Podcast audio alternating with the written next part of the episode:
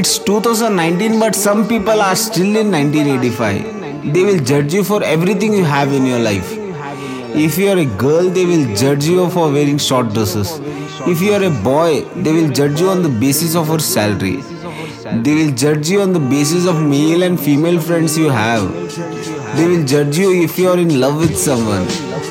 They will judge you if you are someone who entertains sex with penis strings attached. If you are fat, they will judge you for it.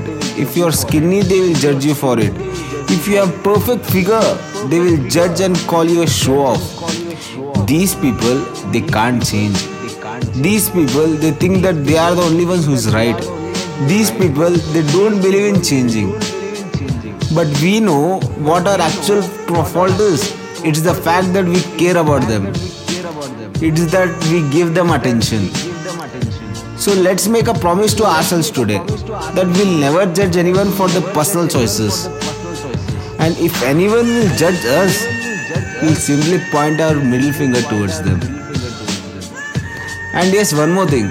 To everyone who judges for people for the choices, भाई तुझे हक देता भी कौन है